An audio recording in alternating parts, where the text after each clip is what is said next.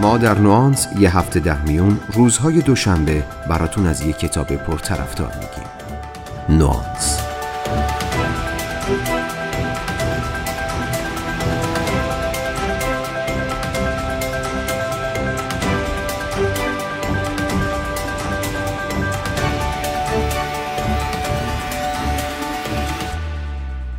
خونه دار و بچه دار زنبیل و بردار بیار. سلام.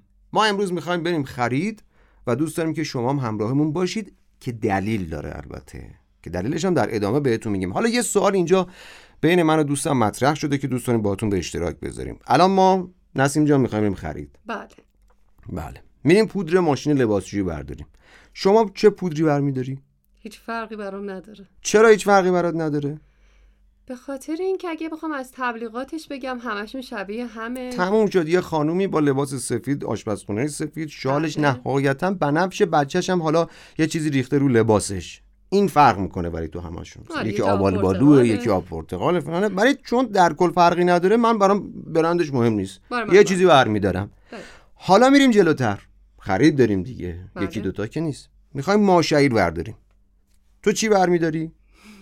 تا میگی ما شهیر اینو بدم اردوشو بدم. آف. آهنگ دقیقا. اینو اصلا می‌گیری که ببری خونه اینو بخونیم مثلا بامزه باشی.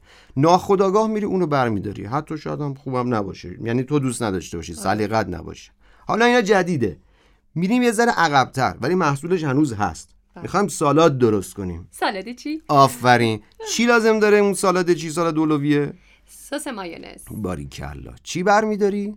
20 سال گذشته ازش ها. ولی باز هم همونو برمیدارم همونو برمیداری. با خودت می‌خونی قیافت هم شبیه حس می‌کنی شبیه اون یه سیبیلی داری و فلانو میری برمیداری و میای خرید می‌کنی. حالا این ایدهایی بود که توی ایرانه. درست؟ آره، یعنی ما بس، الان خب، توی. ایران داریم میفکریم آره، حالا یه. مقداری اینا رو تخصصی ترش بکنیم. یعنی تبلیغات رو براش اتاق فکر در نظر بگیریم. یه شرکت یه برندی میان دور هم جمع میشن. یه تبلیغ چند ثانیه‌ای درست می‌کنن. مثلا بی ام امکان نداره من بی ام ببینم اون تبلیغ یادم نیاد. واقعا بی‌نظیر بود. صفحه کاملا سیاه. هیچی نیست. یهو یه چیزی میگه. بعد چراغاش روشن میشه خاموش میشه. همین. تو اصلا مدل بی ام رو نمی‌بینی. رنگشو نمی‌بینی داشبورد رو نمی‌بینی توشو نمی‌بینی هیچیشو نمی‌بینی. ولی فقط می‌فهمی که این بی ام و این اصلا تمومه. هر بی ام بگیری چراغاش این شکلی برات روشن میشه. محو اون صدای موتور میشی. یا مثلا سیگار وینستون. یه سالی اومد تبلیغ کرد که سیگار نکشید. حتی وینستون. همه رفتن سیگار کشیدن. فقط هم وینستون حالا ما اینا رو گفتیم چرا؟ برای اینکه اپیزود شماره 23 نانس که در نیمه دوم تیر ماه منتشر شد نسیم خیلی حرف می‌زنی. در نیمه دوم تیر ماه منتشر شده رو در ادامه می‌خوایم با هم بشنویم که مهدی آزاد از کتابی میگه که دقیقا راجع به همین مسائله. خرید شناسی. اینکه چرا ما گاهی اوقات سراغ یه سری برند ها میریم یه سری چیزها رو می‌خریم و گاهی اوقات یک سری الگوهای تکرار شونده در خرید داریم. پس پیشنهاد می‌کنیم حتما حتما خلاصه ای از کتاب خرید شناسی رو با صدای مهدی آزاد بشنوید. مثلا بروسلی هم اگه دیدید لطفا به بالش لگد نزنید. یا فیلم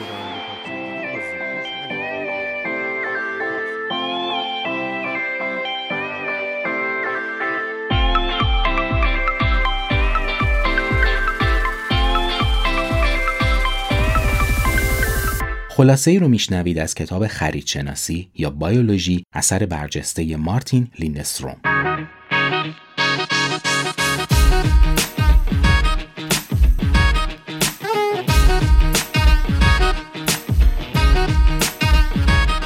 این کتاب در حقیقت نتیجه سالها تحقیق و آزمایشات بسیار وسیع و گسترده نویسنده است که هزینه های هنگفتی رو داشته اما در عوض نتایج فوق‌العاده‌ای رو هم به بار آورده. مارتین لیندستروم متولد 1970 تو کشور دانمارکه و در حال حاضر یکی از معروفترین اساتید بازاریابی دنیاست. اون مشاور ارشد مدیران اجرایی شرکت‌های بزرگی مثل مکدونالدز، نستله، مایکروسافت و والت دیزنیه. تو این کتاب که یکی از پرفروشترین کتاب‌های بازاریابی دنیاست، لیندستروم یافته‌های اعجاب‌آور خودش از تحقیقات بازاریابی متکی بر عصب شناسی رو در طی سه سال و با صرف هزینه 7 میلیون دلار شرح میده. لیندستروم در واقع انگیزه اصلی تدوین کتاب خریدشناسی کتابی که در مورد بازاریابی عصب پایه یا بازاریابی متکی بر عصب شناسیه رو اینطور توضیح میده که به این نتیجه رسید که دنیای تبلیغات چیزیه که بیارزش شده محصولات بسیار زیادی عرضه میشن ولی روش های تحقیق قدیمی دیگه موثر نیستن. اون اضافه می‌کنه من که مشاور مارک های تجاری هستم این موضوع منو آزار می‌داد. می‌خواستم بفهمم چرا مشتریا به طرف یه مارک خاص لباس یا مدل خاصی از ماشین یا نوع خاصی از کرم دست و صورت، شامپو یا شکلات کشیده میشن. و فهمیدم که جواب این سوال تو ذهن ماست. من معتقدم اگه جواب رو پیدا کنم نه تنها آینده تبلیغات شکل می‌گیره بلکه یک تحول شگرف در نحوه رفتار و تفکر همه ما به عنوان یک مشتری هم ایجاد میشه.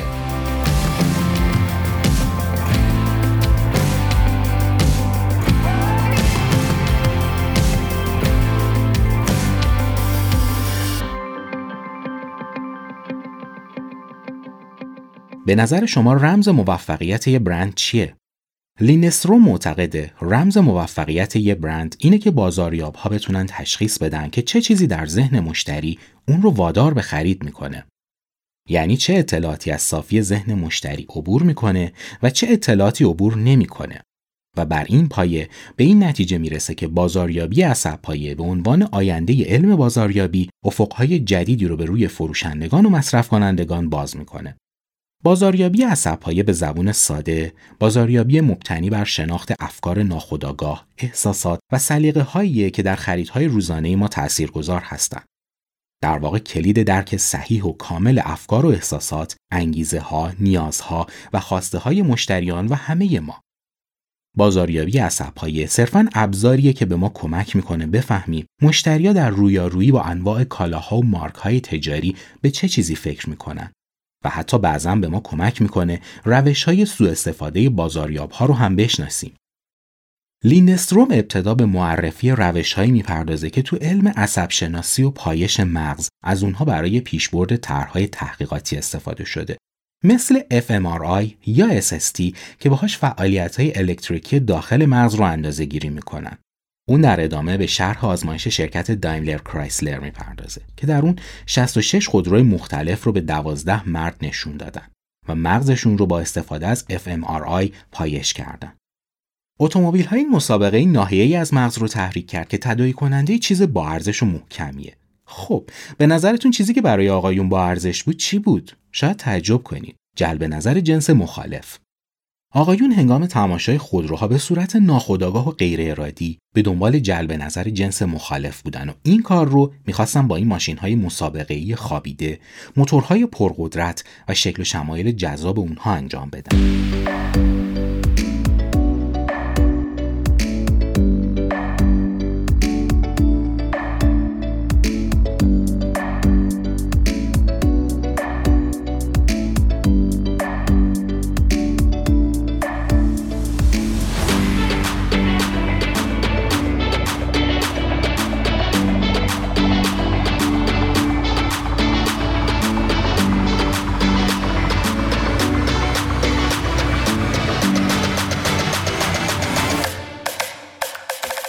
حالا به این فکر کردین که آیا در خریدهاتون تبلیغات تلویزیونی نقشی دارن یا نه؟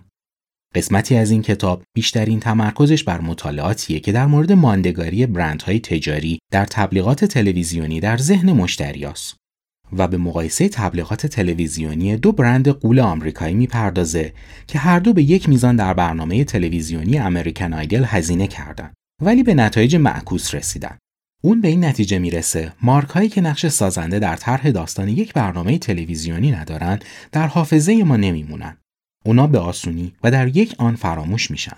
در این برنامه کوکاکولا بر 60 درصد زمان اجرای برنامه حکم فرما بود با چیدن هنرمندانه لیوان ها مبلمان به شکل بطری و دیوارهای قرمز به رنگ لوگوی کوکاکولا تو این برنامه ما پیام های بازرگانی شرکت فورد رو هم می‌بینیم که توی اون شرکت کنندگان مسابقه محبوب آمریکایی با خوشحالی توی کارواش دارن ماشین های فورد رو میشورن یا سوار ماشین های اسپورت این شرکت میشن. اما چیزی که ذهن ما رو به خودش جلب می‌کنه شرکت کننده هان نه ماشین ها محصولاتی مانند کوکاکولا نقش سازنده ای تو روایت یک برنامه دارن. این محصول ها به یاد موندنی ترن. به عبارت دیگه نه تنها ذهنیت ما رو در مورد محصول تقویت می‌کنن بلکه قابلیت ما رو در به یاد سپردن مارک های دیگه تضعیف می‌کنن و این واقعا شگفتآوره.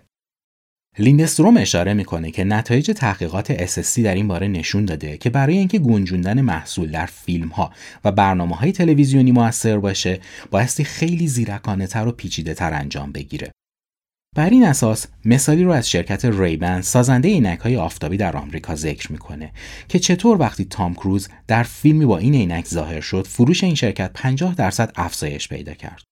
و سه سال بعد در فیلم اسلحه برتر یا تاپگان ساخته تونی اسکات وقتی هنرپیشه از داخل جنگنده بوم در لباس چرمی نیروی هوایی و عینک خلبانی ریبن پیاده میشه نه تنها سازنده عینک آفتابی شاهد افزایش چهل درصدی دیگه در فروش میشه بلکه فروش جاکت های چرمی خلبانی هم بیشتر شده و استخدام در نیروی هوایی و دریایی هم خیلی بیشتر میشه. پس اینطوریه که یک سکانس طلایی از یک فیلم می‌تونه دنیای فروش محصولات رو زیر و رو کنه.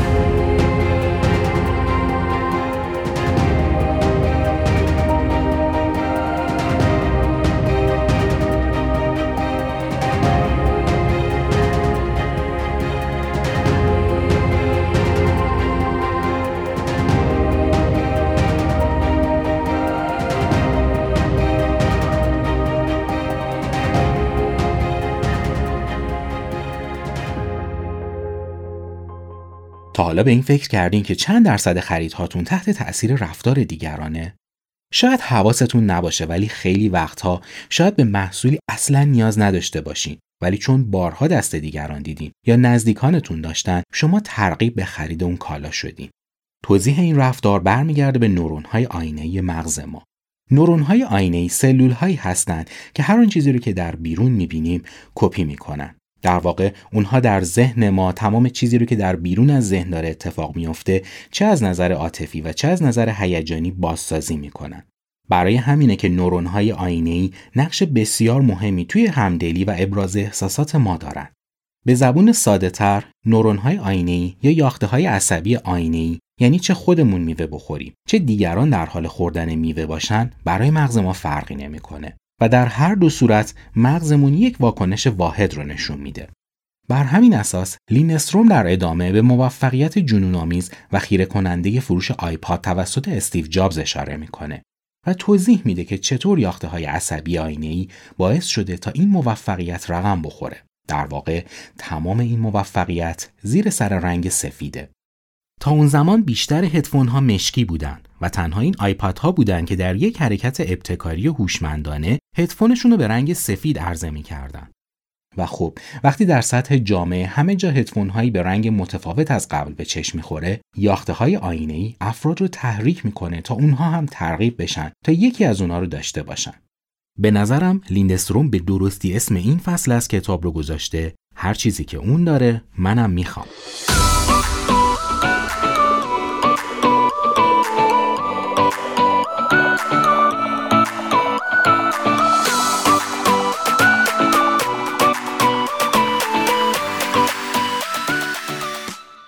چیزی در مورد تبلیغات پنهان شنیدین؟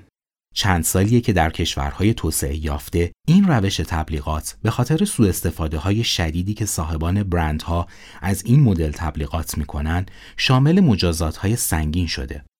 لیندستروم در قسمتی از کتابش به سراغ تبلیغات پنهان میره و موارد متعددی رو از سوء استفاده شرکت ها و مارک های تجاری از این ترفند آشکار می‌کنه. مثلا به نشون دادن تصویر کوکاکولا و ذرت بوداده به شکل یک فریم لابلای فیلم سینمایی اشاره می‌کنه.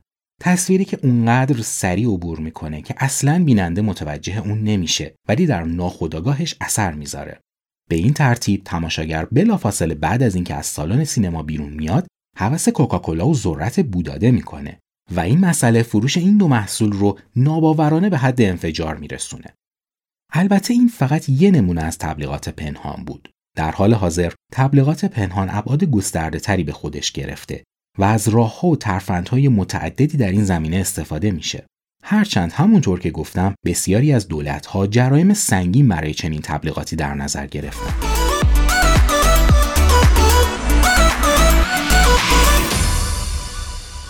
جالبه بدونید بعضی اوقات آداب و رسوم و باورها و خرافات نقش بسیار موثری در انتخاب مشتری ایفا می‌کنن.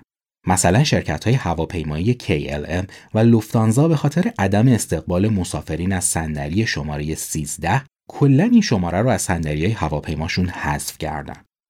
یا میشه به فروش فوق‌العاده کیتکت تو ژاپن اشاره کرد. کلمه کیتکت در زبان ژاپنی به کلمات きっと勝つ به معنای بردن بدون شکست بسیار نزدیکه. و این مسئله باعث شده تا دانش آموزان و دانشجویان ژاپنی باور داشته باشند که اگه قبل از امتحان کیت کت بخورن حتما نمرات خوبی کسب می‌کنن. بر این پایه به چند دلیل آداب و رسوم در خرید ما نقش بسیار زیادی دارند. یکی اینکه محصولات و مارک هایی که همراه اونها خرافات یا باور به آداب و رسومی خاص باشه بیشتر از سایر محصولات و مارک های تجاری اصطلاحاً میچسبند. یا مثلا در اکثر مواقع خرید یک کالا بیشتر به یه رفتار مرسوم تبدیل میشه تا یه تصمیم گیری آگاهانه. کرم دست و صورت رو در نظر بگیرید. فکر می‌کنید این کرم های ضد چروک چقدر موثرن؟ خیلی از خانم های مصرف کننده این نوع کرم ها اذعان می‌کنن که کاملا بی ولی هر سه ماه یه بار سری به داروخونه می‌زنن و یکی از این کرم های معجزه‌گر رو می‌خرن. کرم هایی که روشون نوشته با فرمول جدید. بعد از چند هفته با یأس و ناامیدی به آینه نگاه می‌کنن و به این نتیجه می‌رسن که این یکی هم هیچ اثری نداشت و باز به دنبال فرمول دیگه ای میرن. چرا؟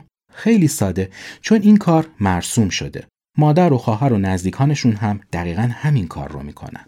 سر کوچه ما یه آرایشگاه باز شده رنگ و مش و هایلایت و ترمیم ابرو و ناخونو می‌گیره فقط چهار تومن چهار تومن؟ یعنی چهار ها چهار میلیون وای اینجوری که کرک و پر آدم میریزه اصلا لازم نیست که بره سلمونی کسی. شهره جون شما موهاتو کجا رنگ می‌کنی؟ من اصلا آرایشگاه نمیرم. یعنی اصلا هم نمی‌رسه. ما یه کاسه رنگ داریم رنگ هم می‌خریم برسم داریم. و رنگ درست می‌کنیم می‌ذاریم سرمون. بعد کیسه فریزر هم داریم می‌کشیم سرمون دم کنه. بعد هرچی هم ته کاسه رنگ بمونه می‌زنم پازولفی های هوشنگ. یعنی همیشه رنگ موهای من و پازولفی های هوشنگ یکیه. خودتون رو تو یک سوپرمارکت فرض کنید. کلی کالاهای متنوع و متعدد اونجا وجود داره. اما بدون هیچ دلیل مشخص و واضحی شما میرید سراغ یک برند خاص. تا حالا شده به دلیلش فکر کنید؟ لینستروم در اینجا به قدرت نشانه های سوماتیک اشاره می‌کنه و دلیل اصلی این مسئله رو اصطلاحا وجود میانبرهای مغزی می‌دونه. فرض کنید شما یه بچه 6 7 ساله هستین و تازه از مدرسه برگشتین خونه. خیلی هم نتونه. توی آشپزخونه بوی خوش کیک میاد. در فرو باز می‌کنید و می‌بینید یه کیک خوشمزه اونجاست. تا دست می‌برید که یه تیکه از اون کیک خوشمزه رو بردارین، انگشتتون می‌خوره به دیواره فرو حسابی میسوزه. شروع می‌کنید به گریه کردن. سوزش انگشت دست شما چند روزه از بین میره ولی چیزی که تو ذهنتون نشسته ممکنه هیچ وقت از بین نره. یاخته های عصبی مغز شما یه سری از مفاهیم رو کنار هم میچینن. مثل فر، داغ، انگشت، سوزش و درد شدید. ارتباط بین این مفاهیم و اعضای بدن و حواس پنجگانه در کل چیزی رو می‌سازه که بهش میگیم نشانه های سوماتیک یا میانبرهای ذهنی. نویسنده تو همین راستا به تحقیقاتی که روی تبلیغات دو برند دستمال کاغذی انجام داده اشاره می‌کنه و توضیح میده که در هر دو شرکت مبلغ یکسانی پول صرف هزینه تبلیغات تلویزیونی کردن. هر دو کیفیت بالایی دارند و قیمت هر دو تقریبا برابره. اما یکی از شرکت ها موفقیت بسیار چشمگیری در فروش کسب می‌کنه. شاید باورتون نشه اما تمام موفقیت این شرکت زیر سر یه طول سگ شکاری کوچیک از نژاد لابرادوره. ولی چطور میشه یه سگ کوچیک تو فروش دستمال کاغذی نقش موثری داشته باشه؟ نکته اینجاست که در تمام تبلیغات این دستمال کاغذی این سگ دیده میشه. گاهی توی برف روی دستمال کاغذی سر می‌خوره. گاهی کنار یه خانوم داخل ماشینی نشسته که با سرعت داره میره در حالی که پشت سر اونها یه نوار بلند از دستمال کاغذی به هوا برخواسته. اولش ارتباط بین این طول سگها و دستمال کاغذی گنگ و مبهم بود. اما طی تحقیقات مشخص شد طول سگ با خانواده های تازه پا گرفته مرتبطه. حتی طول سگها با آموزش استفاده از دستمال کاغذی برای کودکان ارتباط دارند. وقتی این رابطه بین مفاهیم و تدایی ذهنی اونها ایجاد شد، تبلیغات تلویزیونی اون رو تقویت می‌کنن. وقتی مشتری می‌خواد دستمال کاغذی بخره، آگهی بازرگانی رو تو ذهنش مرور نمی‌کنه.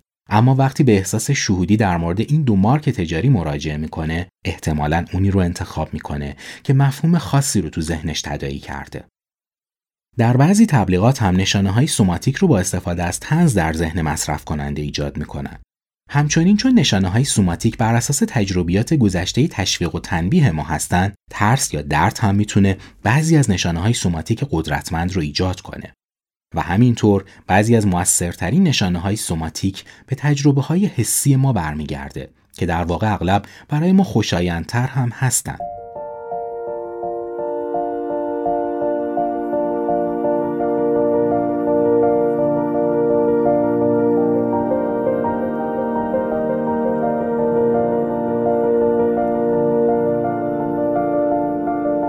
اینجا بر اساس نظر لیندستروم با عوامل مختلفی آشنا شدیم. اما جالبه بدونید که یکی از اصلی ترین عوامل در تعیین گرایشات مصرف کنندگان و تمایلشون به خرید رو حواس بویایی و شنوایی ما ایفا می‌کنه. البته نمیشه انکار کرد که حس بینایی هم در خرید ما عامل مهمیه. اما نه اونقدر قدرتمند که تصور می‌کنیم. نقش اصلی رو بویایی و شنوایی بر عهده دارن.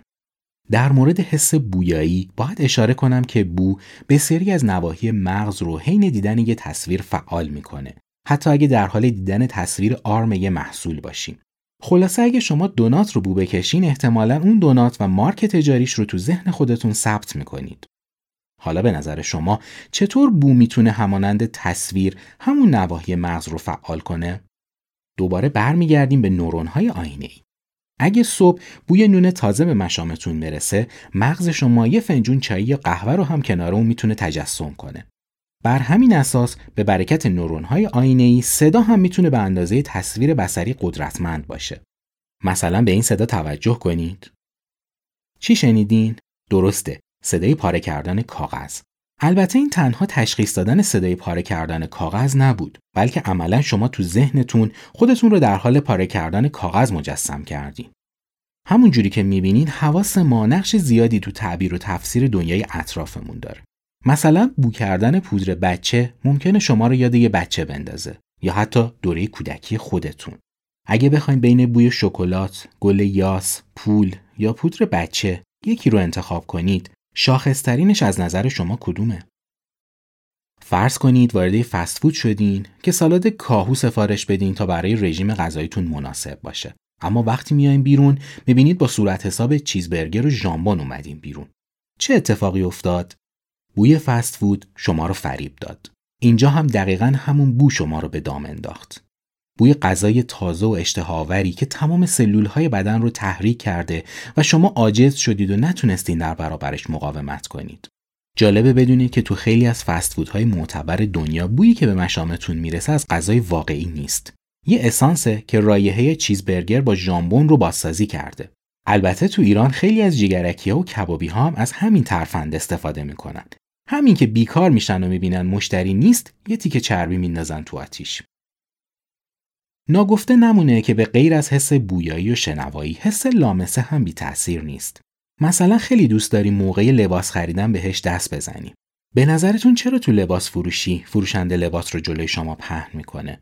تا نگاهش کنید؟ نه. تا روش دست بکشید.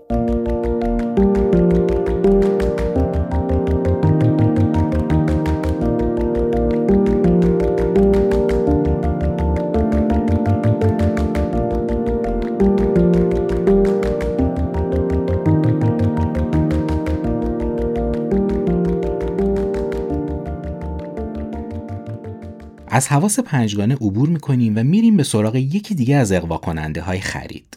جذابیت های جنسی نقش بسیار مهمی تو اقفال ما برای خرید کالا دارن.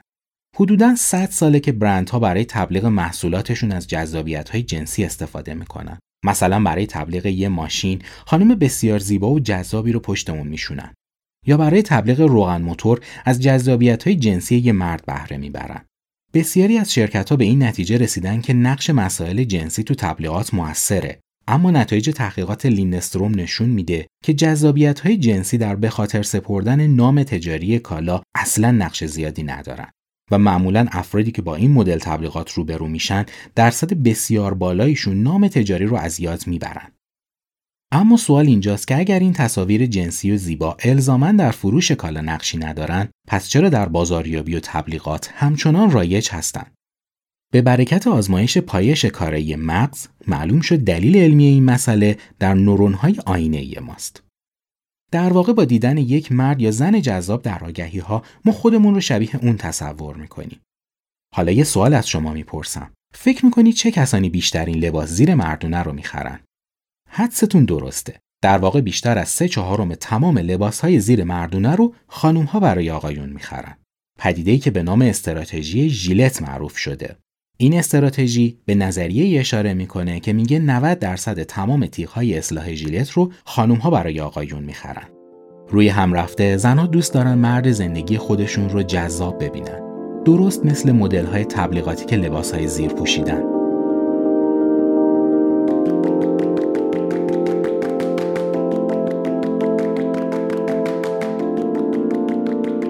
در نهایت باید بگم که در این کتاب شما شاهد دیدار تاریخی بین علم روانشناسی و بازاریابی هستید.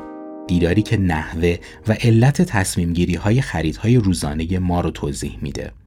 فرقی نمی‌کنه از مواد غذایی گرفته تا گوشی موبایل، سیگار و حتی نامزدهای انتخاباتی. حالا شما درک درستی از مغز و نحوه کارکرد اون در تبلیغات و بازاریابی دارید. تا امروز بازاریاب ها و شرکت های تبلیغاتی واقعا نمی‌دونستن چه چیزی ما رو تحریک به خرید می‌کنه. پس مجبور بودن به شانس و سرنوشت و تصادف اعتقاد داشته باشن. ولی حالا که می‌دونیم دقیقا 90 درصد رفتار خریداران ما غیر ارادی و ناخودآگاهه زمانش رسیده تا این الگوی نادرست رو تغییر بدیم. به یاد داشته باشیم تو دنیایی که از هر طرف شاهد حمله بیامان تبلیغات هستیم دیگه نباید برده کارهای بی اختیار و غیر ارادیمون باشیم.